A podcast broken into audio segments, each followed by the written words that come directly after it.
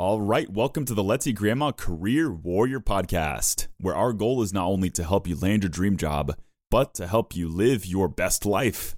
Today we have a mini-sode where I distill resume life lessons in 10 minutes or less. Today's topic is so important because without this principle, there's a good chance that somebody's going to throw your resume in the trash. Well, actually, no one no, no one does that anymore. They kind of just click out of your resume these days. Yes, somebody's going to click out of your resume. And I'm excited because I know that once you start implementing this principle, you are going to start getting some more results here. You're going to start getting more interviews if you can execute this properly. Just a quick pitch to check out our resume services and see what they can do for you. Head on over to let'seatgrandma.com forward slash podcast. We were ranked by The Balance as the best resume service of 2020 and 2021. A really big deal. All right, setting the stage here. Just a quick story. Back when I was in high school, I thought I was really hot stuff. Not just in regards to sports. I actually didn't play sports. I wasn't very good at sports, uh, aside from a stint in baseball when I was younger. Anyway, I thought I was hot stuff when it came to writing. I was just always got the best grades when it came to English. And when I graduated high school and went on to college, that didn't necessarily transfer over. I was really good at writing these big floral essays that were embellished with a lot of fluff and just a lot of that stuff. So, anyway, I had my first, we'll call it humbling lesson within writing when I had the one of the toughest professors in the hotel school. I went to the Cornell Hotel School. His name was Professor Snow. Huge shout out. And I say he was one of the toughest professors because he was so darn hard on us because he wanted the best. He really wanted us to become the best business writers out there. And so I came with these essays essentially. I came writing paragraph upon paragraph when he would ask us to write business communication writing. And I, I, let's just say I wasn't getting the A's that I was used to in high school. I got solid like C minuses and D pluses, and I just was this huge shock to me. And I remember getting my first report back, and it was, I think it was a C minus on my grade. And I remember in big red writing, you need more skim value. And this was something, a piece of feedback that I received 10 years ago that stuck with me ever since. That skim value is one of the most important concepts. And so I don't know who coined this term. Maybe it was the professor that I had, but I think it's so genius because whatever document you're writing, when it is in the business world, when it is within the world where somebody has to read your email or read something very quickly, then it has to be skimmable. You have to make sure that somebody can skim whatever you're sending them.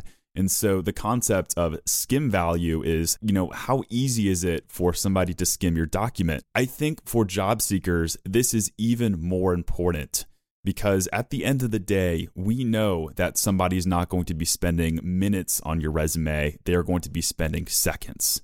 Yes, there are exceptions to that rule. Maybe somebody is really putting you under the microscope in the later stages of an application, or maybe you're getting hired internally. I don't know.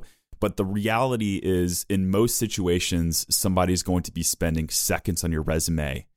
Providing skim value or making sure that your resume is easy to skim is one of the best ways that you can work with the fact that somebody's only going to be spending seconds on your resume.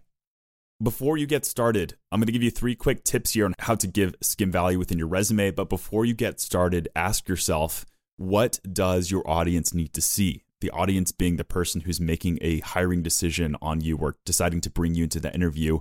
What does your audience need to see? If it's experience, if it's the fact that you have done the job before, then you want to showcase the positions you've done before. You want to make sure that that's skimmable. If it's the accomplishments that you've had, let's say that you have this amazing 10 to 15 year career and you've done stuff, then you want to make sure that your accomplishments are skimmable. If it's the fact that you have a skill set that is impressive, if you have every coding language out there that you have mastered, you want to make sure that somebody can jump to the skills section within your resume. You want to make sure that all that is skimmable. So, with that being said, here are three principles to make your resume more skimmable and to offer that skim value. Number one is proper titling. You want to make sure that each section of your resume has a title and that those titles are identifiable within less than a second of somebody looking at your resume. An example of a title is professional experience, education, skills, and that summary you have at the top. You want to make sure that that is easy to find within, I say less than a second, because in reality, people's eyes are jumping that quickly. I even heard a recruiter, one that we partnered with in the past, who said that all that she looked for in every single software developer. Now, mind you, that this is this particular person, it's not every recruiter out there. I know this.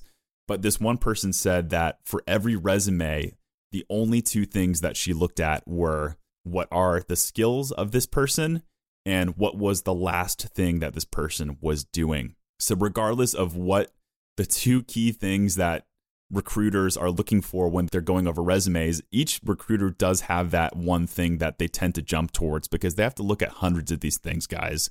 And so, when they're making these decisions that are going to be snap judgments, really, to bring you into the interview, you need to make sure that whatever section that they're looking for, and let's hope it's the thing that you're trying to highlight, that it has to pop out on paper and it has to be identifiable. So for each title, professional experience or education or skills, you need to make sure that there's the proper amount of white space and proper formatting, which are the other two principles we'll hop to in just a second. All right, principle number two resume spice. Resume spice. Your formatting tools are the spice within your resume and I use the analogy of spice because have you ever tried a dish that just had way too much salt in it? That is the example of using too much spice. But if you use just the right amount, then it can be one of the best meals. So, using formatting tools such as bold, italics, underline, and also we'll call, you know, small caps, large caps, things like that. These are one of the best things you can do to offer and provide skim value on your resume.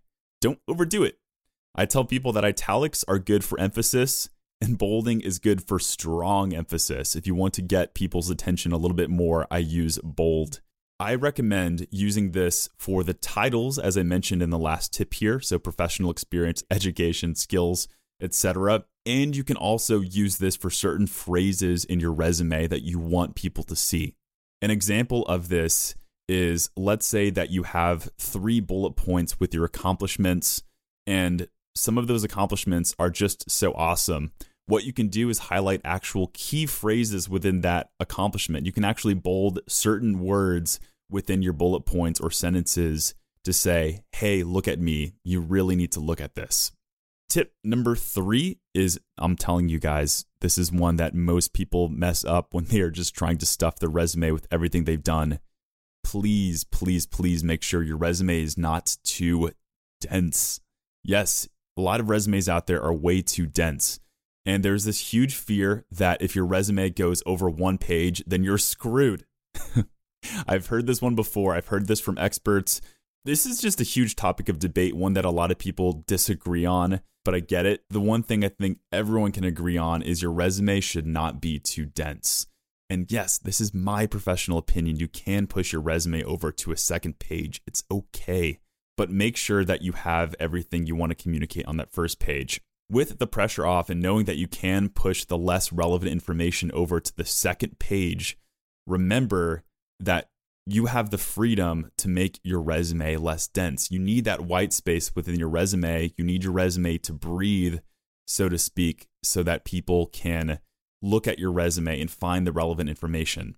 Because let's say it's compact, let's say you're using font size 10 let's say you are really using no white space between those sections, then I'm telling you, your resume is going to decrease in skim value. It's going to be so much harder for somebody to skim and extract the relevant information that they need. So, case in point, make sure to use white space in between your sections. Don't be too stingy with that white space, too. If you need to use 12 points, if you need to use 18 points between those top level sections, between those titles, then by all means do so if it means that somebody can look and find your skill section within less than a second.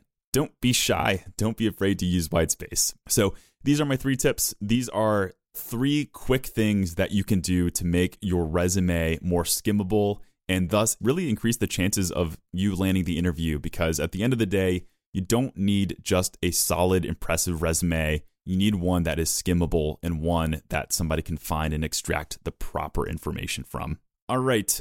If you want to test this out, you can make a fun game out of it. You don't have to, but I like games. So have a friend go section hunting in your resume, just print it out real quick or send it to them via email and give them two seconds to find and point at a section that you choose. So you can tell them, hey, can you find my education section within less than two seconds? Show them the resume for two seconds and take it away and see if they found that section. Just a really quick tip to see if the principles that you're implementing are actually working. And post this episode and tag me if you're a recruiter. How long do you look at each resume? Is there anything that you need to make sure that sticks out in a resume, let me know. I'm Chris Villanueva, CPRW on LinkedIn. I would love to hear from you. And of course, make sure to check out Let's Eat Grandma. We are the best resume service, if I do say myself, and we are proud to welcome you as a client if you so choose.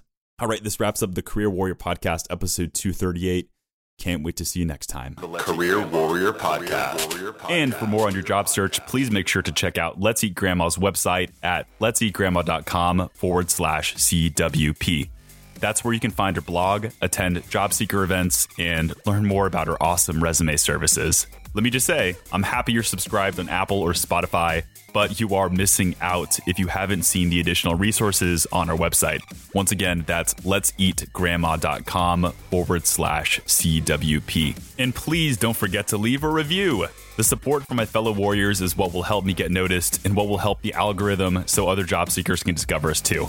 I promise I read all the reviews and you will just make my day. That's all. I'll see you next episode this Monday morning.